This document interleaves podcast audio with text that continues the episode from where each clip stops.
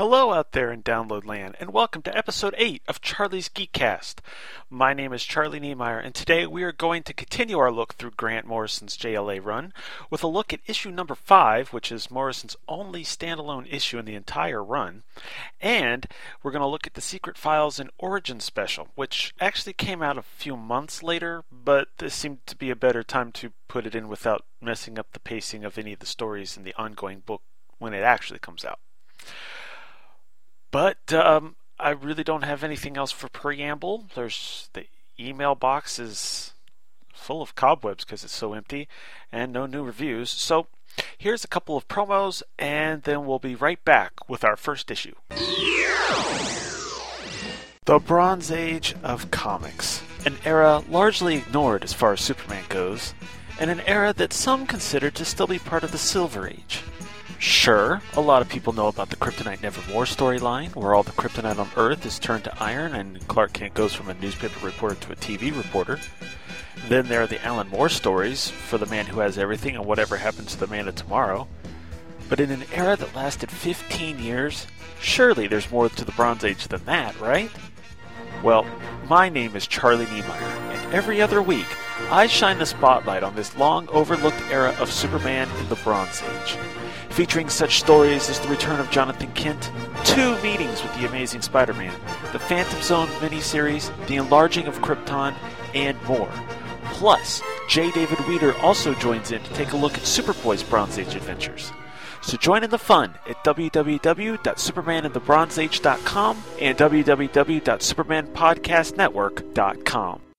Since the day Bruce Banner was bathed in gamma rays, he has fought the creature within. The creature torments Banner. The creature is unstoppable. The creature is incredible. Now, the countdown has begun to Banner's greatest confrontation with the Hulk, and all of his internal battles have come down to one moment. One final chance to reclaim his life and be whole, and three words will change the Hulk and Banner forever. Honey, I'm home. Bigger, smarter, greener. The Hulk is taken to new heights as writer Peter David delivers an all new phase for the Jade Giant. And Pad Smash, an Incredible Hulk podcast, is bringing it all to you. Join J. David Weter, Lee Busby, and Michael Bailey as they turn a new corner and cover the all new, all different Incredible Hulk. Find the Ultimate Hulk podcast experience weekly at iTunes and at IncredibleHulkHomepage.com. Pad Smash, an Incredible Hulk podcast. Experience the epic like never before.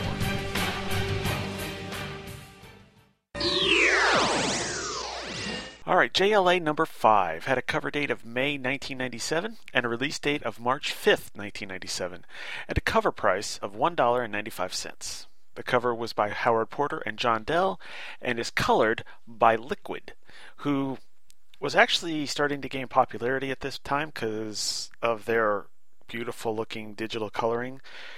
As of when this issue was coming out, Marvel was using them a lot, especially on their Heroes uh, return titles.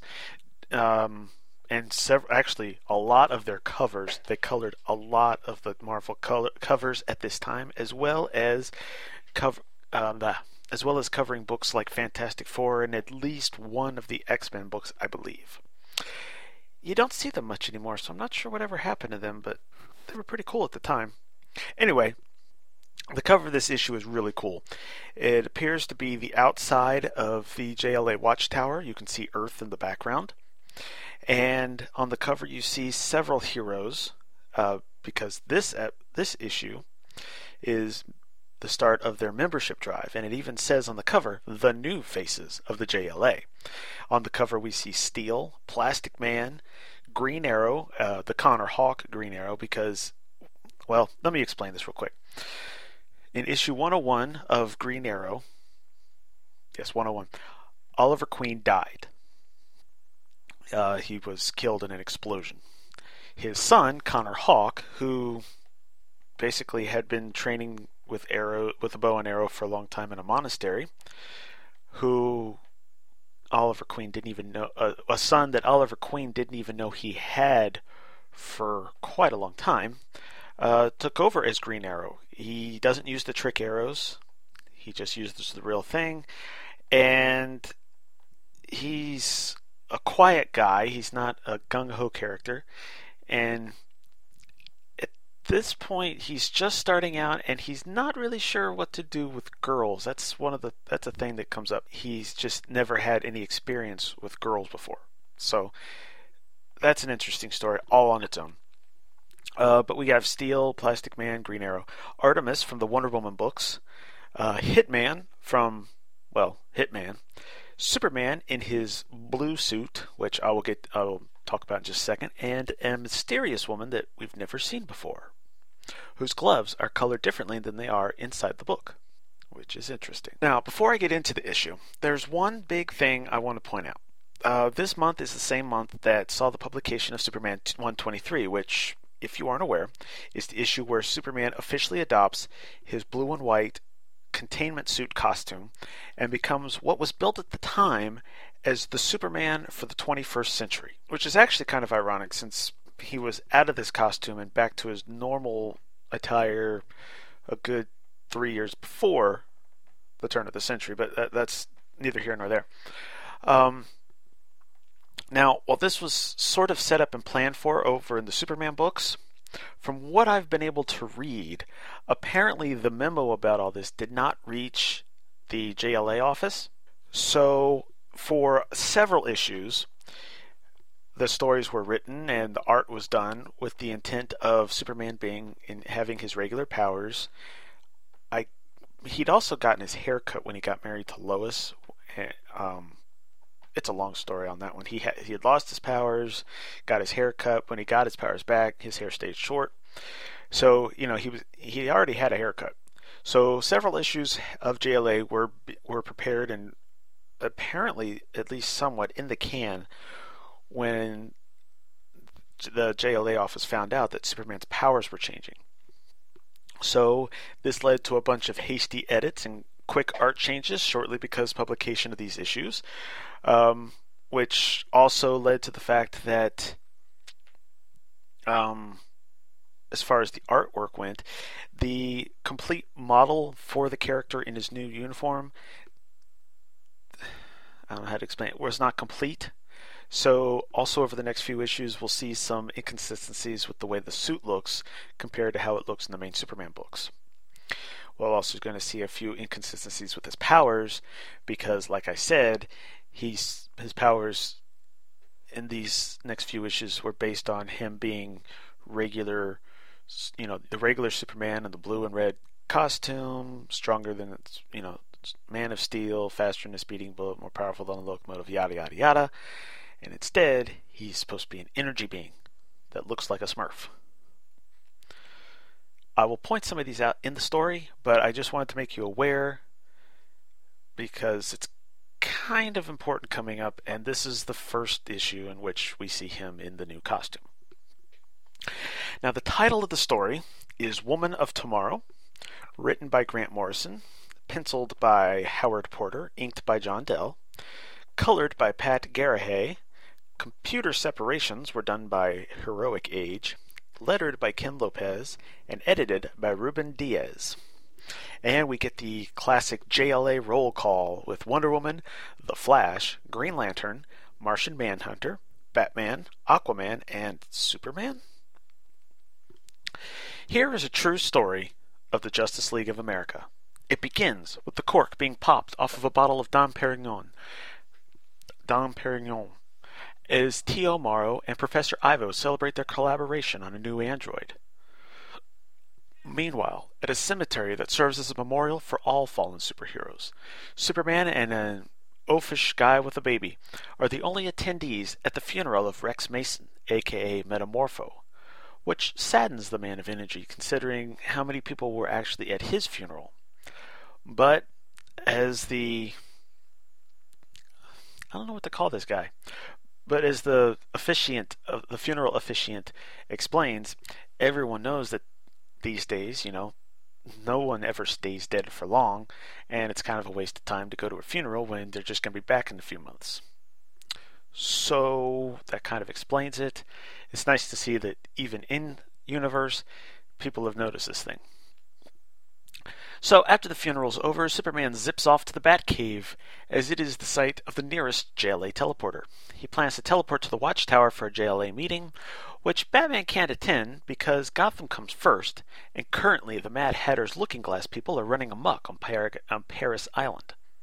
While Superman sets up the teleporter, Batman is receiving JLA data about a CGI looking entity known only as IF, which is causing electromagnetic havoc wherever it appears, and it's moving east.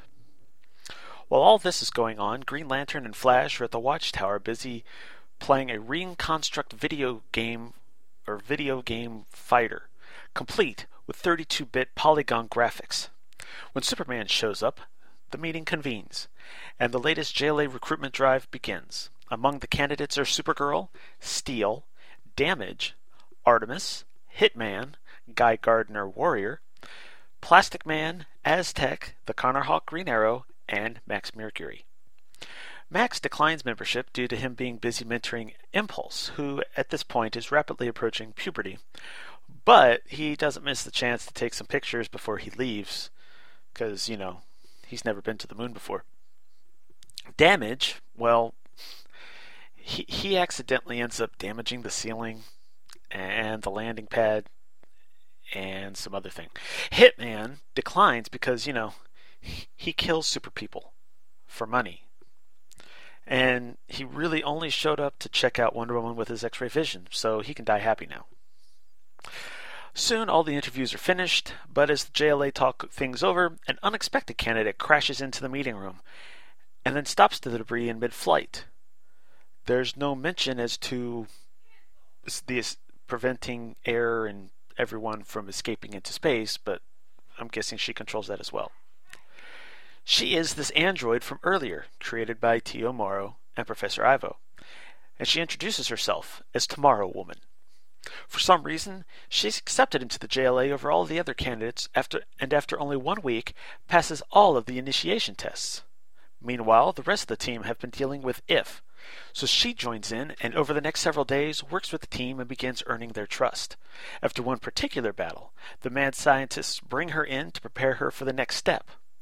While they're busy patting themselves on the back for their ability to create such realistic android, complete with body temperature, sweat glands, and a, and a perfectly working brain, they prepare her electromagnetic pulse weapon that will cause all electrical activity in the brains of the JLA to cease, killing them.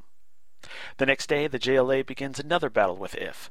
While Superman, GL, Tomorrow Woman, and Wonder Woman, and Martian Manhunter are busy rescuing people, Batman tells Flash what he's found out about IF. IF stands for Implicate Field. It is a weapon of advanced 32nd century quantum technology that the U.S. military confiscated of, from the Lord of Time's arsenal, which actually brings up the question of why the U.S. military has been helping the JLA this whole time, but that's never mentioned. Apparently, the best way to stop IF is with an EMP wave to wipe out its core memory. So the Flash teleports down to Earth and races to the rest of the team, informing them of, Bat- of what Batman told him. Tomorrow Woman says that she can generate the EMP wave, but she doesn't want to because even though deep down inside she's a bad person, she doesn't want to hurt the rest of the team. And while Morrow and Ivo bicker about their android betraying them, we see Tomorrow Woman fly straight into IF and generating the EMP wave close enough to deactivate it without harming the JLA. While Superman flies off with what's left of Tomorrow Woman's android body, Martian Manhunter and Wonder Woman somehow find and arrest Morrow and Ivo. And this true story of the Justice League of America ends with another poorly attended funeral. But this wasn't a funeral for a robot. It was a funeral for a hero. And after a couple of quick promos, we'll move on to the notes for this issue. Hey everyone, Sean Engel here. And strange disembodied voice here. Hey, it's good to hear from you. It's been a long time. How have you been? What have you been up to? Oh, not much. Working with other broadcasters, palling around with Simon Cowell, prepping for the Mayan apocalypse. You know, the usual. Neat. Anyhow, uh, glad we got back together since the show, Just One of the Guys, is coming to a turning point, and since you were there at the beginning, I thought it'd be appropriate that you be here now. Ooh, are you finally changing formats and doing your epic coverage of the Al Milgrom Opus US 1? Um, no, I'm gonna start coverage of the Kyle Rayner stories in Green Lantern. And that supposedly is more impressive than a trucker who can receive CB signals through a metal plate in his head? Undoubtedly. Plus, I'm still gonna be covering the ongoing saga of Guy Gardner. Ooh, will he be getting a metal plate in his head which allows him to receive CB signals? No, nothing quite that ridiculous. Although the stories will involve him getting alien DNA, becoming a living weapon, and punching Nazi dinosaurs. Seriously? Yep, So all of this, yet the epic tale of a trucker who's vying to avenge his death of his brother caused by a man who sold his soul to the devil for a satanic 18 healer is just too goofy? precisely. Whatever. So where can I find out about all these changes? Lots of places. For one, you can go to www.justoneoftheguys.libsyn.com to download the shows, check out the covers of the books, and leave comments on individual show postings. You can also find the show on iTunes just by searching for Just One of the Guys podcast, and you can leave a review there as well. So after you finish these books up, you'll cover US 1? Maybe. I've still got that Dallas Dynasty show with J. David Weter to do. And Scott Gardner has approached me about doing an NFL Super Bowl podcast that he wanted to do in conjunction with the 25th anniversary of its release. It's come check it out every Friday at justoneoftheguys.libsyn.com.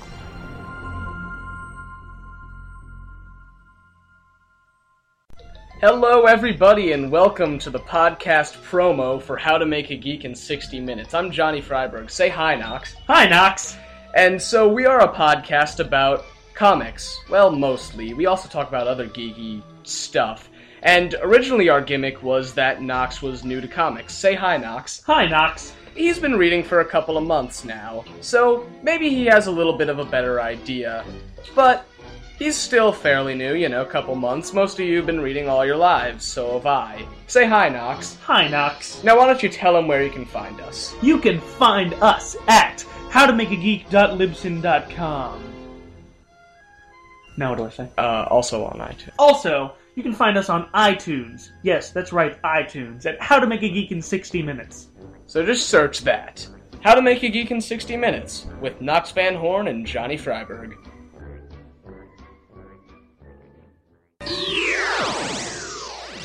Okay, my notes for this issue. Page 1.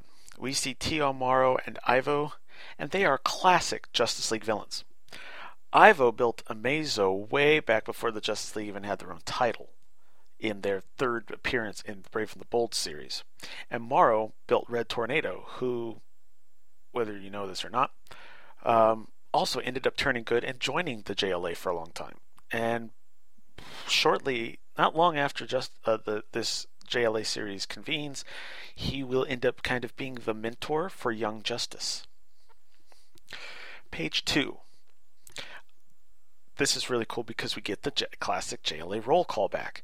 This was a staple of just about every Justice League issue back in the Silver and Bronze Age. And it's which is kind and it's kind of funny because Martian Manhunter seems to have posed for it, as he's the only one that's actually looking directly at the quote unquote camera and is smiling. Everyone else is kind of looking off in different directions, except, well, Wonder Woman and Superman are kind of looking straight ahead, but they're kind of looking stoic. And because it's the new Superman, there's a question mark next to his name, which is kind of interesting. Uh, page four. Here we see Superman carrying the teleporter tube around, which Unfortunately, with his new energy powers, he would not have been able to do since he didn't have super strength anymore. Also, with his energy powers, as we'll see in a little bit, it probably would have been quicker and easier for him to just zip up to the moon. I, it's hard to explain. He kind of teleports himself. I mean, he f- flies in this in this streak of lightning, but he basically it's basically so quick it's like a teleport. So technically, he could have just zipped from the funeral up to the moon faster than going out to the Batcave, getting teleporter set up, and then going up that way. But again, even with his old powers, he probably would have done that quicker. I don't know. No, I believe it takes about an hour for him to fly up to the moon, so it would have been quicker for him to take the teleporter tube. Excuse me. So that makes sense with his old powers or with his classic powers, but with the new powers, it wouldn't. Anyway, But again, like I said, and like I said, I'm going to point these out, but as I said, you know, this was written with his old powers in mind. Page 5. Kyle says he prefers Superman with short hair, which Superman somehow hears without his super hearing. Although, Superman asking if he went too far is kind of funny. Um, this and another, an earlier word balloon from Batman, they have different style of lettering, so you can tell this was they were added in after the rest of the lettering, so it's, it's a little jarring to see it, but it is kind of funny. He goes, "So you think I needed a haircut, Kyle? Did I go too far?" So that's kind of funny. Also, I'm wondering how they know that this thing is called if. If they don't know that, I don't know how they found that out. I should point out what this if is. Basically, all you can see and all it looks like on this thing is a big ball that shoots out lightning. The ball looks like a rendered CGI ball.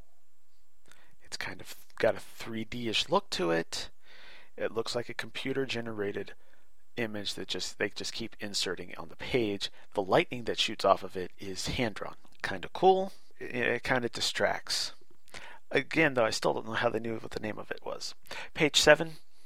The membership drive is actually pretty funny, but I'm wondering why Hitman was even considered. I mean, it's cool to have him in there as a cameo and to have him do the Wonder Woman thing, but the Justice League would know that he kills superheroes for money or super people for money. So, number one, they shouldn't have considered him anyway. And number two, when he went up there, they probably would have arrested him. So, that, that was just a little weird. Uh, let's see, page 9. Kyle says that he liked Green Arrow and Aztec, which, on one hand, is actually kind of funny because they are literally the only superheroes that have less experience than he does at this point. But it's also kind of a red flag because not too far from now, both of them will join the JLA, and they're actually the only two from this issue of candidates that do join the JLA. Spoilers. Page 11. Superman says that Tomorrow Woman is the only one who's been fighting If every single day. Even though you can clearly see Martian Manhunter uh, fighting just as often as Tomorrow Woman.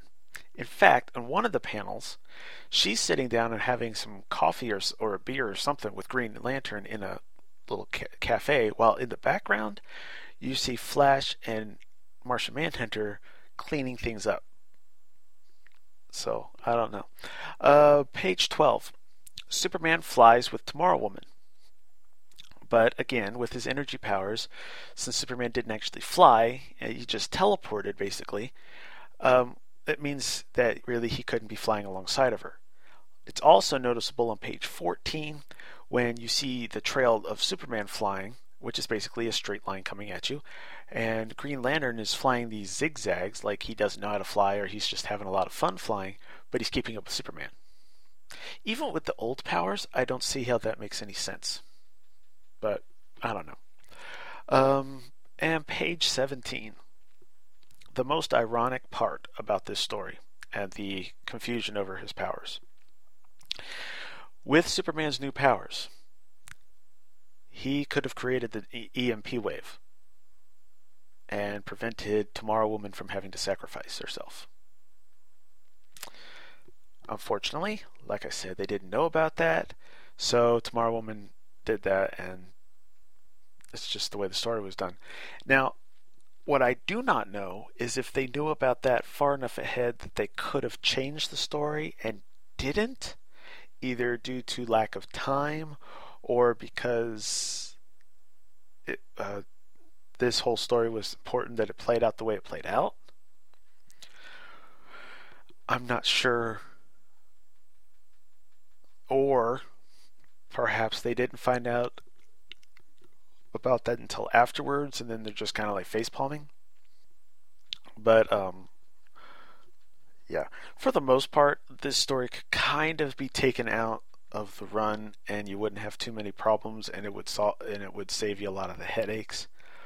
But as it turns out, it is kind of one of my favorites, partially because of all the stuff I've mentioned, and also because it's really the first full issue I was able to read of Superman in co- in this costume with these powers, even though he didn't actually use them. So, um, overall, though, like I just said, it's one of my fun. It's one of my favorite stories. Despite all the consistency problems, I thought it was a fun story. If you think about it, with Superman having his old powers, it's a lot better. Um, some parts of the story do feel a bit rushed, so that it would fit into a single issue. They've already been tackling if for a while by the time the story ish, uh, starts, and we don't find out exactly how Wonder Woman and Martian Manhunter find Morrow and Ivo, or how they even know that they were that they did this. Granted, it's an android and a very sophisticated one at that, but by this point, they've been fighting against guy bad guys who can create lifelike androids, or they've fought against other guys that could do the same thing, aliens, what have you. So I'm not sure what event what gave them those two away. I guess Martian Manhunter could find them, but it seems to have occurred at roughly exactly the same time. So I guess it brings up the question did the Justice League know and allow Tomorrow Woman to be on the team anyway? And that's kind of weird.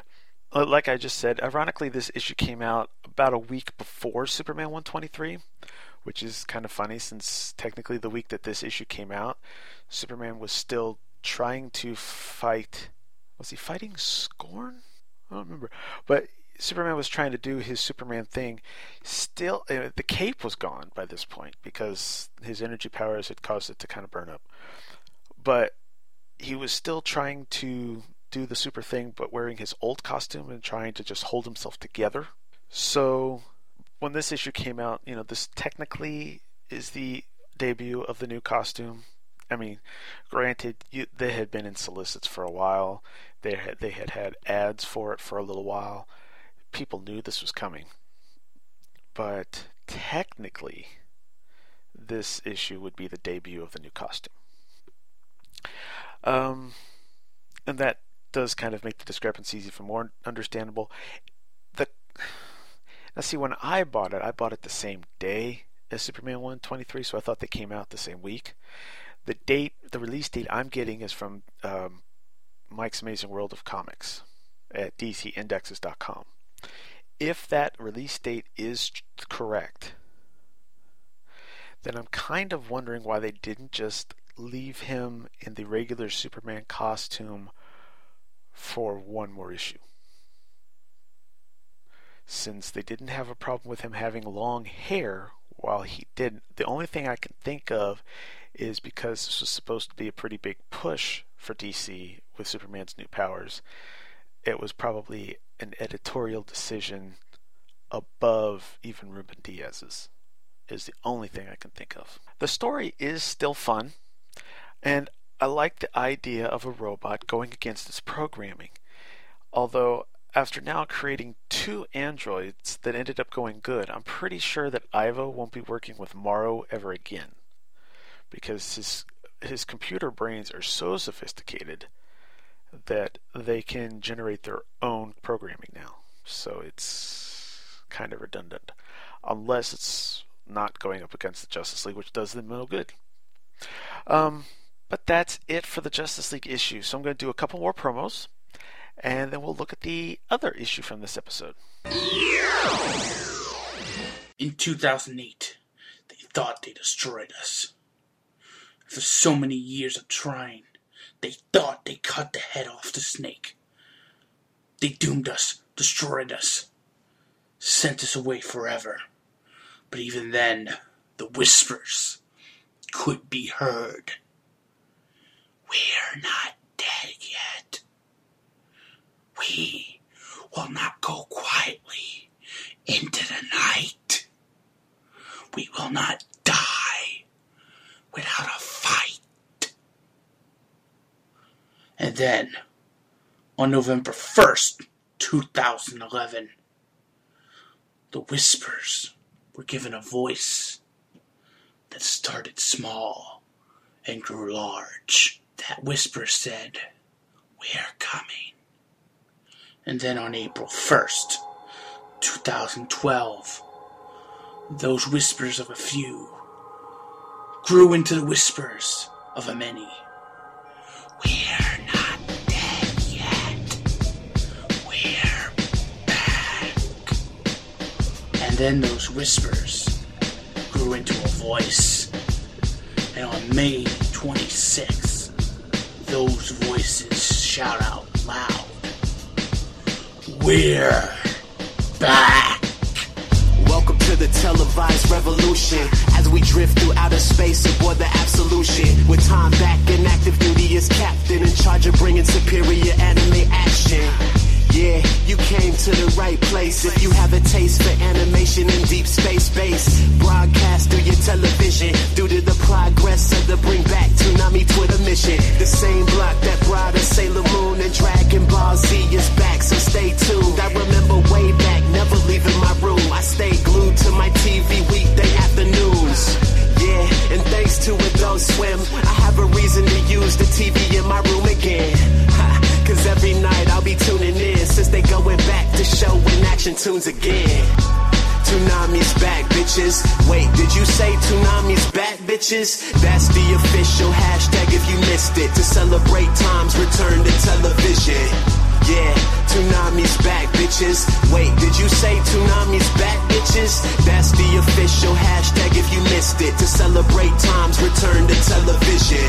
The Absolution Network, your home of the Toonami generation since 2011, is your place for the reviews of the very best animation, both past and present. So come, join the revolution. Join the Toonami generation at www.an.132productions.com.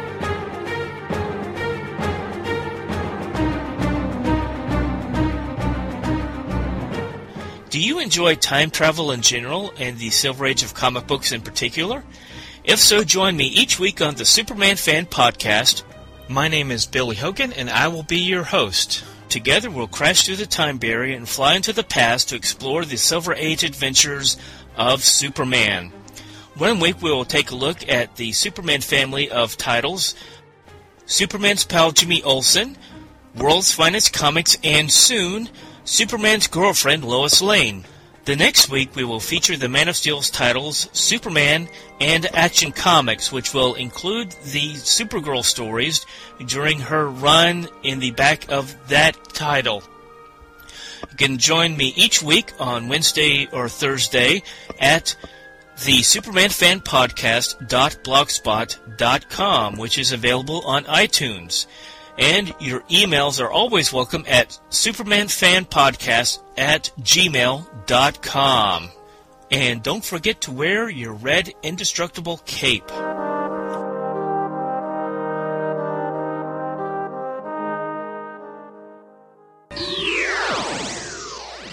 Okay. The next issue is J- JLA Secret Files and Origins number 1, which had a cover date of September 1997 and a release date of July 23rd, 1997, and a cover price of $4.95, just be- mostly because of the size of the issue.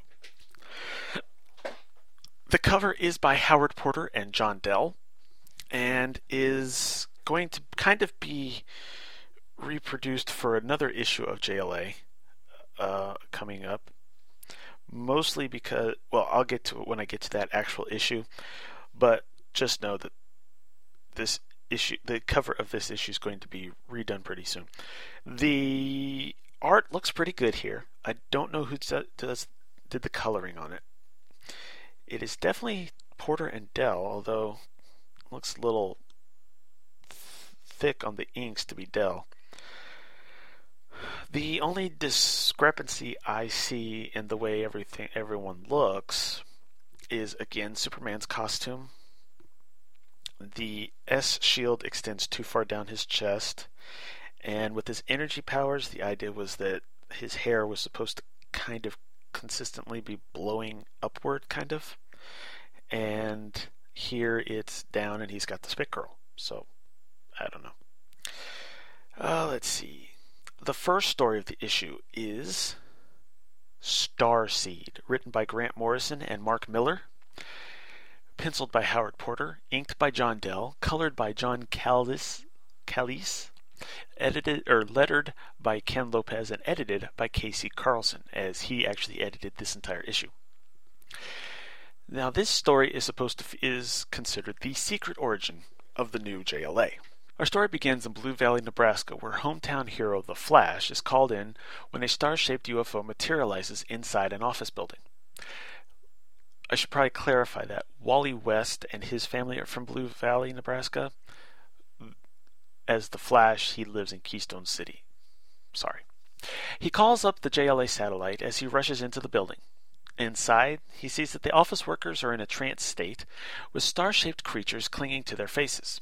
He runs upstairs to where the ship is and sees something off panel that surprises him before he's attacked by several of the star creatures, one of which latches to his face. Soon, at the JLA satellite 22,300 miles above Earth, the creature uses Flash to tell them that the creature on his face is merely a probe. The ship is the Conqueror, and it plans to conquer the entire planet and more.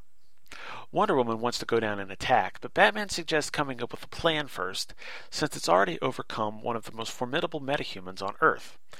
And since the UN asked the current League to vacate the satellite, that means that they are now the new JLA. But before they can really do anything, the Spectre shows up, telling them to ignore Blue Valley because plans are already underway to deal with the problem, even though it means a nuclear strike. The League will not let that happen. So, to show them what will happen if they interfere, the Spectre draws them within himself. There, they find themselves in Blue Valley, but before they can do anything, they find themselves overcome by the star probes, with each of them getting one latched to their faces. With the JLA under the Conqueror's control, Metropolis is the next to fall, followed by Chicago and several other cities and states. Soon, in less than 24 hours, the entire United States is conquered. Later, there's an uneasy alliance between heroes and villains, which ultimately proves pointless as within 36 hours, the entire planet is conquered. Soon, they all, they move on to Rann in neighbor, neighboring Alpha Centauri, Thanagar, Tamaran, and more, and then the entire universe is conquered. Then the conqueror is still hungry so he breaks through the time barrier, and even Krypton, Oa, and other lost worlds are conquered. And all of this because the League did not heed the Spectre's warning. Upon being released by the Spectre, the League find themselves at a loss. Well, except for Batman, who will just go by himself if he has to. So, Spectre says that since he's only a regular human, his capture would have no effect on the fate of time and space, so he doesn't care if Batman goes. So the rest of the League decide to give up their powers so that Batman doesn't have to go it alone. Once they arrive in Blue Valley, they prove to be pretty pointless, as Flash quickly takes them all down once the Conqueror realizes, realizes that they don't have their powers. However, they do turn out to be enough of a distraction for Batman to slip inside, cl- climb up the elevator shaft, and get to the main control room. Flash quickly catches up, but the star probe realizes something's wrong as the probe weakens due to Batman managing to sabotage the air conditioning so that the current temperature in there is 10 degrees below zero and falling. This gives him a chance to knock some sense into Wally, allowing him to break through the probe's control and remove the star from his face. He then goes through and destroys all of the computer systems in the room, causing the UFO to explode, but not before both heroes are able to escape at super speed. At this point, the Spectre returns the Leaguer's powers, telling them that the future shall be safe in the hands of the Justice League. Now, I've only got a couple of notes for this little story. First, um, and I'm going to have to use the page numbers of the of the full book because the pages for the individual stories are not numbered. But on page 17, I know this is inside the fake future that the Spectre showing them, but if they go back and conquer Krypton and Oa before, you know, before the, I don't know, before Hal Jordan becomes Green Lantern and before Superman lands on Earth, or before Krypton blows up, even, that really messes up with the time stream in ways that I can't even wrap my head around because that pretty much prevents the Justice League from forming in the first place, which means that they didn't conquer. I don't know. It, I don't even want to get to it, into it. Page 20. I love on this page that Superman's entire reason for giving up his powers and going down to Blue Valley is so that Batman doesn't have to go alone. Because they're teammates. And here we, we're having Grant Morrison trying to bring them back to more of their pre crisis friendly relationship rather than the almost at odds with each other all the time that they've been having. And page 24. When did Batman have enough time to rig the AC? And what system could possibly get the temperature down to 10 below zero that quickly? My only guess is that maybe Miller and Morrison got confused and we're going with Celsius, and maybe that is how it worked. I don't know but that's the only part that I really had a problem with. He, I mean, because I don't know, that just seems a little far fetched. Granted, I know we're talking about a story in which we have an alien from a dying world who's more powerful than any human on Earth, and a kid with a with the most powerful weapon in the universe on his finger, and a guy that can move at super speed, and a Martian, but still. Uh, overall, though, I really enjoy this story. It fits in between Midsummer's Nightmare and JLA number one pretty seamlessly, and it's nice to see Superman in his traditional costume again after the after him being in that blue suit for a few months by the time this issue came out. Plus, it sets up the story from issues 23 and 24, so it's nice that it will have some meaning later on. Also, apparently, Starro was not part of DC continuity at this point, since no one seems to have made a connection between the Star Conqueror and Starro despite the similarities. The art was great as usual, um, and in my opinion, I thought that this story was a better paced, done in one story than what we saw in issue 5. You had a beginning, middle, and end. There didn't seem to be anything cut out of it it just worked. Um, but that's it for the first story. The second story I'm going to cover, and I will get to the. Let me. I should mention uh, between after this story, they did a couple of profile pages, which makes me feel like I'm going to be doing a couple of some some who's who stuff. Uh, let's see. The first one they did, of course, is Superman, complete with his blue and white costume. Uh, he, they call him the Man of Tomorrow, of course. Real name Kal-El, Earth name Clark Kent, occupation journalist and novelist, base of operation Metropolis, marital status married to Lois Lane, height 6'3, weight 225, eyes blue, hair black. First appearance historical was in Action Comics number 1, the current version Man of Steel number 1 from 1986. And it reads An alien by birth and an Earthman by choice, Superman was and remains the world's greatest superhero, the guiding force behind the formation of the new Justice League, and the example metahumans across the globe must aspire to. Superman, Superman's existence has changed the world forever. The moment his presence on Earth was officially declared, a shift occurred in the public consciousness, which has altered social trends, religious beliefs, street fashions, and race relations. The world knows Superman will always be there for them, and, though he accepts his role as an iconic hero figure, he occasionally longs to be accepted as an average human. Even the other members of the JLA expect him to perform miracles, with notable exception of Batman, who recognizes that even Superman has his limitations. Some suspect that this may be the basis for the strong bond between them. See what I was saying about trying to bring that back? And of course, it also says that the containment suit stores energy, which is transformed into other powers. Uh, and he has the powers of teleportation, intangibility, supervision, and the creation of electromagnetic fields. Now, the artwork on this was by Paul Ryan and Jose Marzan Jr. and is colored by Tim McCraw. And it looks beautiful. I'm a fan of Paul Ryan anyway, uh, especially when he was on The Flash, and the fact that he was on Superman for a while, at least on Man of Tomorrow, just really made me happy. but he does a very good job with this version of Superman. Uh, then we get the Lost Pages. Uh, the Lost Pages story is basically the new Superman meets the JLA. It was written by Mark Millar, Miller, sorry, art by Don Hillsman, lettered by Albert De Guzman, colored by Tim McCraw, and edited by Casey Carlson. At the JLA Watchtower, as the team prepares to let in the new membership candidates, Superman flashes in to place his bid for a spot on the team. The others still consider him part of the team, even with his new powers. But Superman says that since he's basically a whole new person, he needs to try out for the team again. So we get test number one, which apparently is weightlifting. Uh, Green Lantern creates an well, basically it looks like an anvil construct on top of an anvil construct, and currently at 10,000 kilograms, and it's no problem for Superman. He's not using super strength to hold it up. He is creating uh, an electromagnetic field around the construct, allowing him to lift it without super strength, regardless of the weight.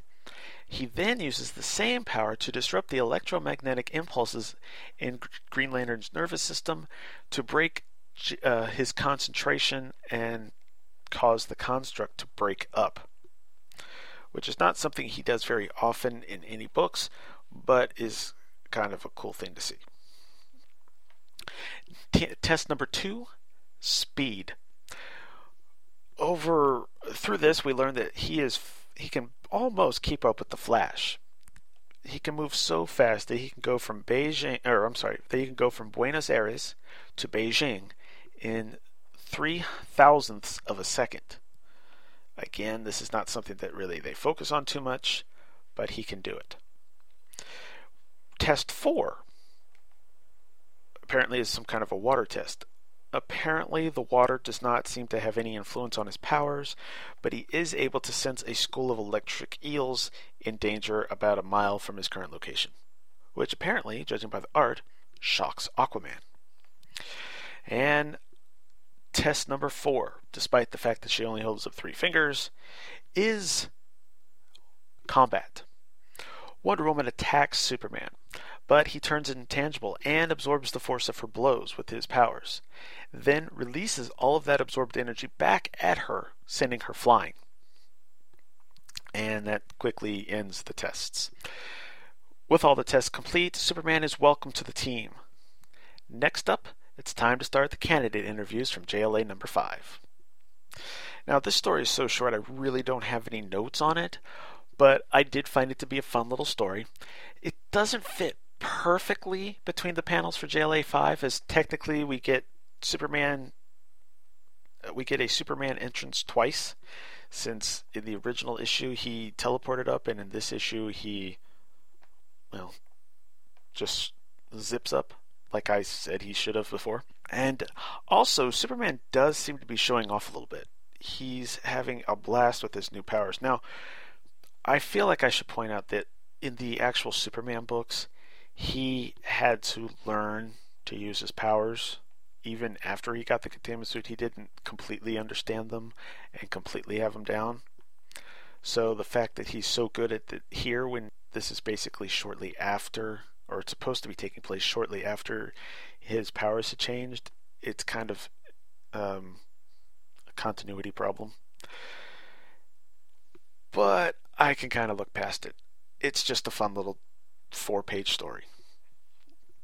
Uh, then we get another uh, cool looking profile, this time for the Manhunter from Mars, with art by D- Don Hillsman. Uh, real name Jean Jones or John Jones or various other names. Occupation private detective slash various. Place of birth Mars. Base of operations Zanzor in the Antarctic Circle. Marital status widowed. Height 6'7. Weight 300 pounds. Eyes black, even though it's usually colored red. Hair none. And his first appearance was Detective Comics number 225 in November of 1955. As is common among telepaths, the Martian Manhunter is an intensely silent figure. Even in his darkest moments, his mood is often reflected only by the expression in his eyes. When he speaks, others listen. His accent is deep and indescribable. The sound of red sand on a Martian plain, the scent of his home world, twinkling on a cloudless night. Possibly the most highly regarded by his JLA peers, he is a founding member of every incarnation of the team up to this point, an alien whose loyalty to his adopted world is beyond words. The others meet socially on occasion, but Jean prefers to use his shape changing powers to maintain several identities, where he can move among the humans he admires so much and learn firsthand what it means to think aloud with such awkward beauty. Tellingly, Jean is the only leaguer to whom Batman defers. Green Lantern is his favorite of the group. Aztec is the one he knows has a secret. And we also have little notes that his powers include flight, super strength, Martian vision, telepathy, and super speed. And he has the natural Martian ability to alter his physical shape and density. The next profile page is Green Lantern with art by Darryl Banks and inks by Terry Austin which means it looks really, really cool. And this is the creative, the main creative team on the Green Lantern book, which is also written by Ron Marz. And this one is called The Emerald Crusader Green Lantern. The note about his powers is the ring is the most powerful weapon in the universe. It creates solid light images which can be shaped to take the form of anything the wearer imagines. And we see him on some kind of anime inspired speeder bike kind of thing over the city. I mean, it looks really cool. Uh, real name Kyle Rayner. Occupation freelance artist. Base of operations New York City.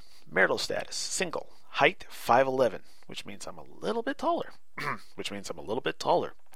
Weight 175 pounds, so I'm a little bit heavier. Eyes dark green.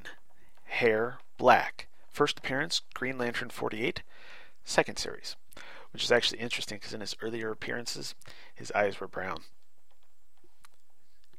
You can look through them all you want. His eyes started off brown. They later turned to green, but they started off brown.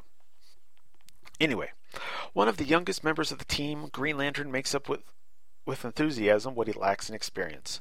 Regarded by the others as a major player, he describes himself as the rookie, Insecure, knowing that he wasn't selected as a Green Lantern like his predecessor, inheriting the ring instead by a twist of fate.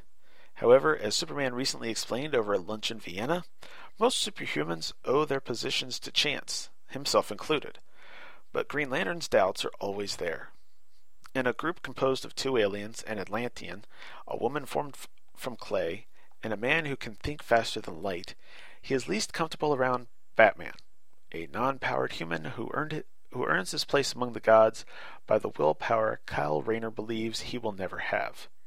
The enlargement of the team has been good for him, enlisting members he can relate to and who share his sense of awe at where they are.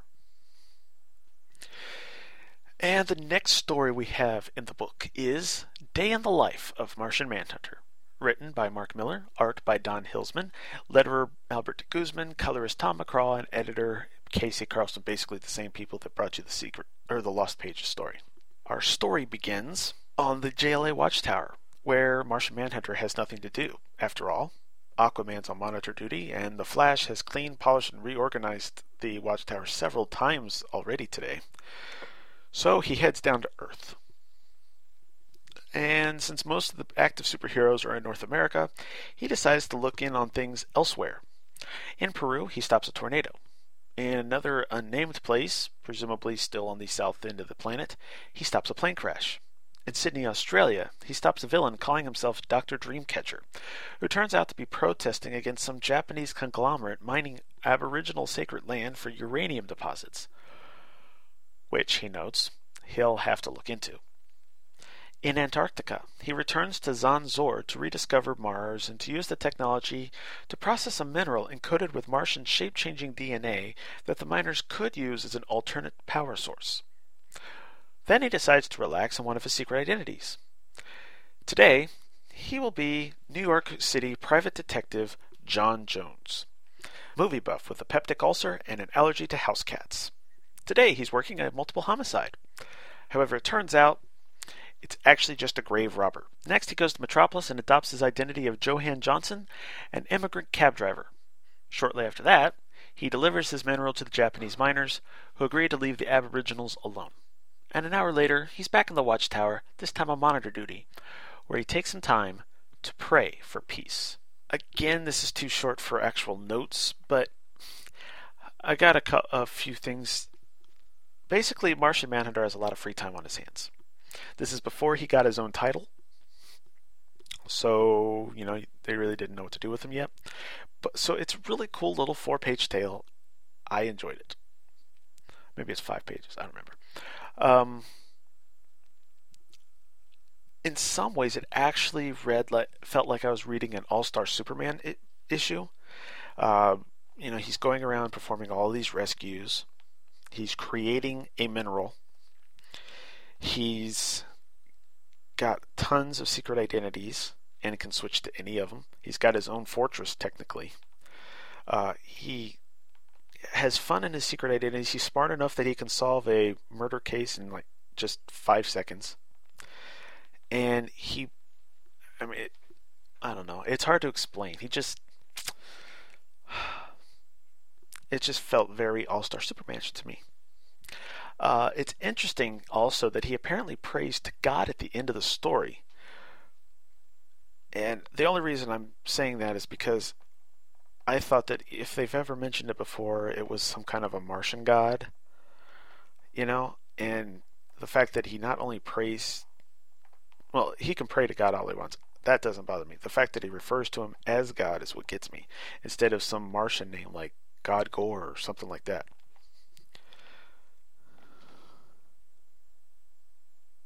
Oh, and I just noticed if you look at Johan Johnson's cab, it's got some bumper stickers on the front. Uh, they say Mars or bust, hug your planet, save the wombat, and I break for superheroes. So that's kind of cool. Um, that's the last comic story. The next up, we get the uh, profile page for Wonder Woman, the Amazon warrior. Her notes say that she possesses incredible strength and the power of flight, bracelets which can defect, deflect bullets, and a magic lasso spun from the girdle of Gaia. Her real name is Diana. Her occupation is an ambassador. Base of operations is Gateway City. Her marital status is single. Height 5'11, same as Green Lantern. How about that? Weight 135 pounds.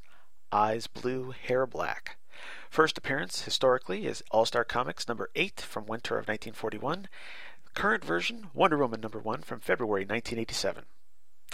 The only fem- the, the only female member of the team at present, Diana sits most comfortably among these heroes as they watch over the Earth from their moon base headquarters. Daughter of Queen Hippolyta of Themyscira, Diana was raised as a warrior princess, accustomed to the respect of her subjects and the unquestioning loyalty of others. Her graceful and confident manners smooths over what might be regarded as arrogance to some, making her a popular member of the team. Her inspirational qualities and tactical experience position her as perhaps their natural leader. However, certain tensions exist among what might be regarded as the core of the group, and Diana's Amazonian upbringing impresses Batman least. Trained for trained for war as an Amazon, Diana's message is actually one of peace, a seeming contradiction for some members, but one that Diana dismisses with the wisdom that there is often conflict in the achievement of goals. Next up, we there's like this interview, a fake interview with Martian Manhunter, which is going on a little long, so I'm not going to deal with it. Uh, the next one is for a person that's not well, that we haven't actually met in this uh, because he comes up in the next issue. This is for Zauriel, the Winged Wonder, and at this point he's not really a member of the team yet, even when this issue had come out. But um, this says uh, Zauriel, his angel wings enhance strength and a sonic cry capable of disintegrating almost anything, and he wields a flaming sword. His real name is Zauriel. Occupation Guardian Angels. Base of operation Heaven. Seriously. Marital status single. Height 6'11 or I'm sorry, 6'1.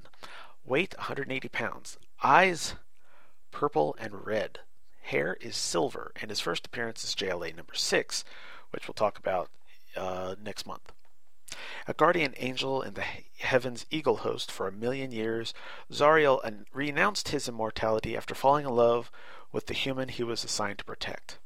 The Pax Dei were surprised at his decision to give up a promising future in the army of heaven, and his departure aroused the suspicions of a cadre of angels who knew he had overheard their plans to unseat God. A number of these traitors, all members of the Bull host and led by the king angel Asmodel, followed Zauriel to Earth and would have destroyed him if not for the intervention of the Justice League. Defeated but unbowed, Asmodel and his flock returned to heaven to continue their schemes, and Zauriel was offered a place in the JLA. An obvious contender, his previous role taught him to cherish the lives of others, and his knowledge of the occult and ancient combat techniques allows him to play a unique role in the team. Hopefully, that won't prevent you from coming back in a month to see how that story unfolded. The next profile page is for Aquaman, King of the Seas. His notes He's got a harpoon that can be fired when necessary and is cybernetically controlled. His super dense body can withstand the pressures of the deep. He can travel underwater, and he can communicate telepathically with the sea life. His real name is Arthur Curry. His occupation is monarch. His usual base of operations is Atlantis. His current marital status as of this issue is separated. Height 6'1, weight 325 pounds. His eyes are aqua blue, his hair is blonde, and his first appearance is More Fun Comics number 73. From November 1941. In this pantheon of the gods, Aquaman is Neptune, king of the seas and master of almost three quarters of the earth. His name is feared and respected from the shallow shores of the Mediterranean to the blackest depths of the Marianas Trench, where the blind fish swim and only he can walk. Every living thing in the sea knows their king would willingly die for any one of them, as they would for him. A broad, bombastic man, a peerless warrior king, and truly a great storyteller. Aquaman is an inspirational figure in his new or Aquaman is an inspirational figure in this new team. Often silent, as is his way, he speaks with an accent as beautiful as a whale song and, is, and an informed clarity the others cannot ignore. Difficult to know at first, Aquaman takes his time forming relationships, but will always be there for you when he does. Wonder Woman is the teammate with which he has most in common with, Martian Manhunter, the least. Next up is Aztec the Ultimate Man. Uh, his powers include flight, strength, invisibility, X ray, and infrared capabilities. His helmet controls his powers as well as forming his armored costume. His real name is Curt Falconer. His occupation is doctor. Base of operations, Vanity. His marital status is single. His height is 6'2. Weight 185 pounds. His eyes are blue, his hair is blonde, and his first appearance is Aztec the Ultimate Man number 1 from August of 1996. Nominated for the team with a ringing endorsement from Superman, Batman, and Green Lantern, Aztec currently looks as though he's set to become a high flyer in the new Justice League. However, as will soon come to light, there is evidence from his past that links him to a global conspiracy reaching into the farthest corners of the DC universe, the New Injustice Gang, and a reclusive cult who plans to usher in the end of the world at the earliest opportunity. Aztec himself is a well meaning innocent, engulfed by events beyond his control and manipulated by the smartest man alive, Lex Luthor. His membership in the League has created a moral dilemma. He wants to help, but in joining, he may provide a terrible force of evil with the means of defeating the team forever. Only the Martian Manhunter is suspicious of his membership. Which is kind of weird. I guess technically that's a spoiler for several issues. That's kind of weird too. Anyway, hopefully you'll forget I've read that in a couple months. Next up is the Emerald Archer Green Arrow and the only thing it says about his powers martial arts expert who can fire his arrows with almost superhuman accuracy. His real name is Connor Hawke. His occupation is adventurer. His base of operations are various. His marital status is single. His height is 5'9. His weight is 160 pounds. His eyes are green. His hair is blonde. His first appearance was Green Arrow number 0 from October 1994 in costume Oh, and in costume, Green Arrow 91, November of 94. The only known son of the original Green Arrow, Connor Hawke is the living antithesis of his volatile, womanizing father, Oliver Queen. An earnest young man with a mature and thoughtful nature, he was nominated for the team by Green Lantern in a bid to enlarge the membership. More recently, however, he has begun to suspect he was only invited to join because Green Lantern was tired of being the only inexperienced member, an accusation Kyle Rayner emphatically denies. More comfortable in the company of older heroes, Green Lantern has formed a strong relationship with Aquaman, the two of them often teaming up as Aquaman recalls hilarious, bombastic adventures of. Oh, recalls hilarious, bombastic accounts of his adventures with Connor's late father. Accused of nepotism by those who failed the membership drive, the Justice League insists Green Arrow is more than a boy with a bow and arrow. They owe him their lives as he single handedly defeated the Key, which we will see in a couple months. Moving up, we have, we're going into the villains now. First up is the Key. Uh, his powers. He's a super escape artist with, a measure, with an immeasurable scientific mind and is armed with hallucinatory I'm sorry, hallucinatory psychochemicals. His real name is unknown. His occupation is a would-be conqueror. His base of operations is mobile. I don't know if that means mobile Alabama or it's always moving, but I'm going with always moving. His marital status is unknown, but I'm hoping he's single because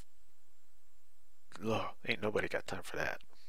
Uh, his height is 6'1", his weight is 197 pounds.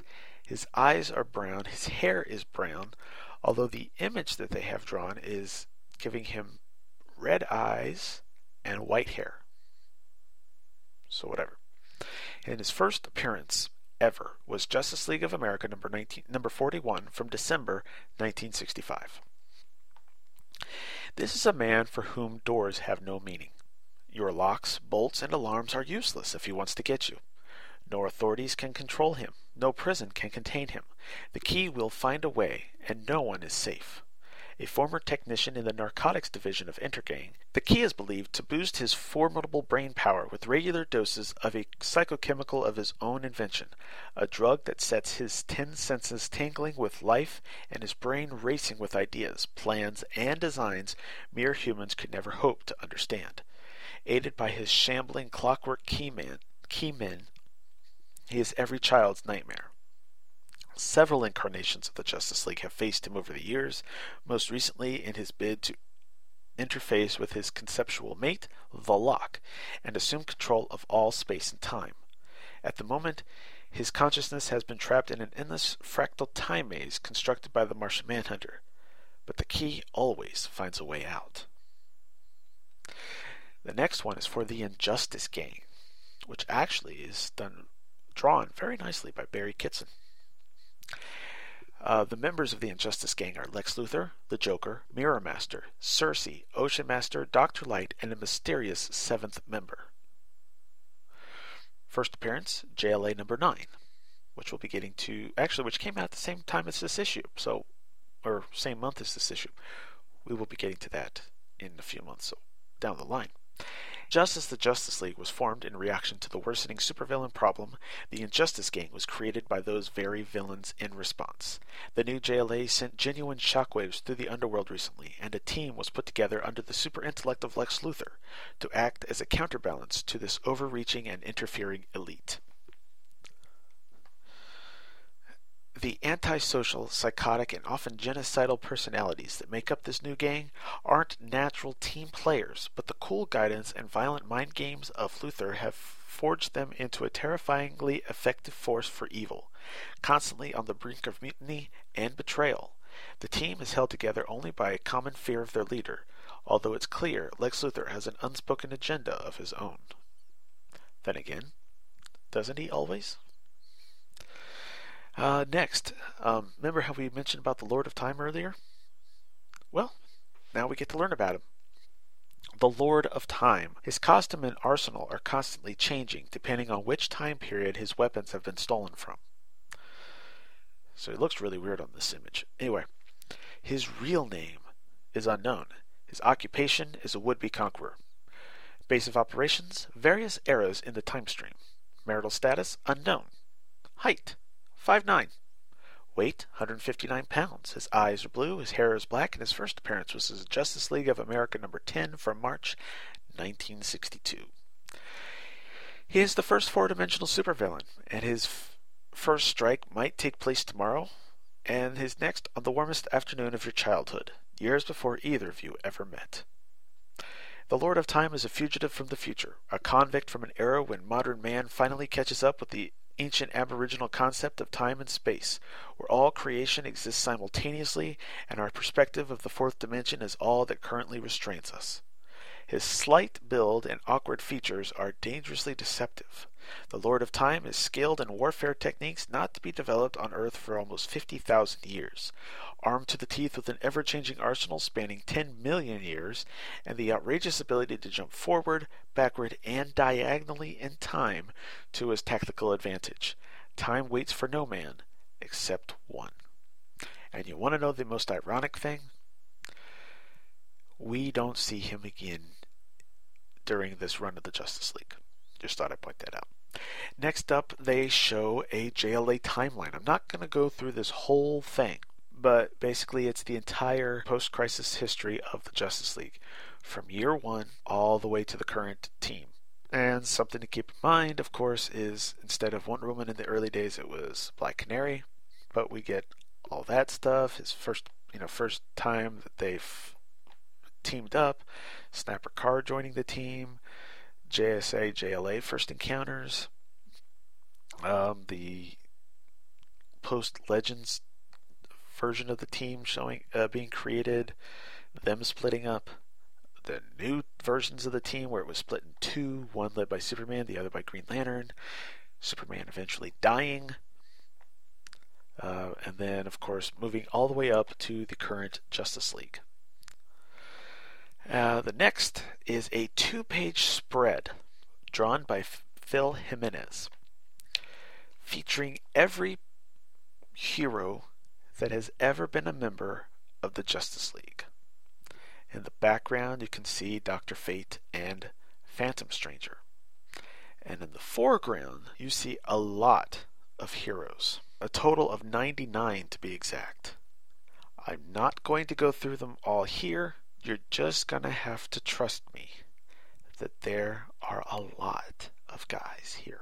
Uh, the next page is another two page spread by Phil Jimenez, and this time it's got all of the villains that the Justice League has ever fought. There's 127 in here. And it's not just fighting them together as a team, or it's not just someone that's, you know, fought them I mean, it's anyone that's fought him. Even Doomsday's here. And ironically, Starro the Conqueror's on here too. Interesting. And yet, the Star Conqueror that we just saw is not here. So I guess it's not everybody. But I just want to say, oh, all the member of the Hyper Clan are here. But I just want to say that Phil Jimenez is a great artist. This was still in one of his earlier times, but he is a great artist. I just want to say that.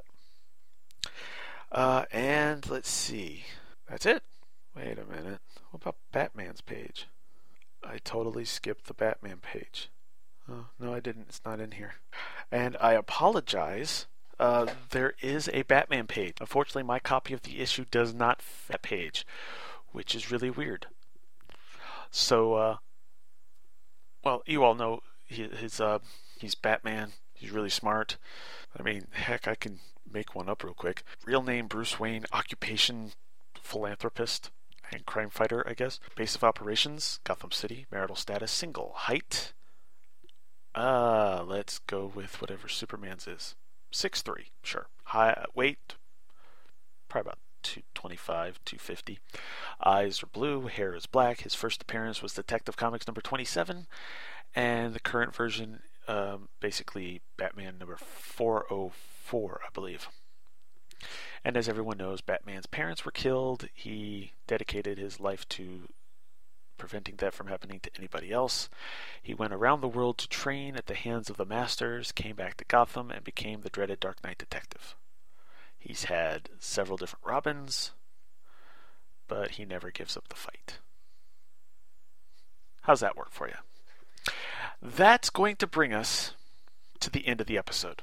I want to thank you all for joining me in this little adventure through the Justice League. Next time, on a brand new episode of Charlie's Geekcast, we'll take a look at the syndicated cartoons of the 1980s. And then next month, we'll be returning to the JLA for a look at the two part story featuring the JLA versus Asmodel, or Asmodel, Asmodel, and Neron. I'll see you then. This has been an episode of Charlie's Geekcast, hosted by Charlie Niemeyer. The show's website is www.charliesgeekcast.com, where you'll find notes and images for each episode. Please feel free to leave a comment there or email the show at charliesgeekcast at gmail.com and I'll read them on the air. You can also subscribe to the show on iTunes. I also have another show called Superman of the Bronze Age where I cover Superman comics published between 1970 and 1986. You can find that at www.supermaninthebronzeage.com. Charlie's Geekcast is an I Don't Have a Fake Company name production. All images and music used are copyright their respective copyright holders. Thank you for listening, and God bless.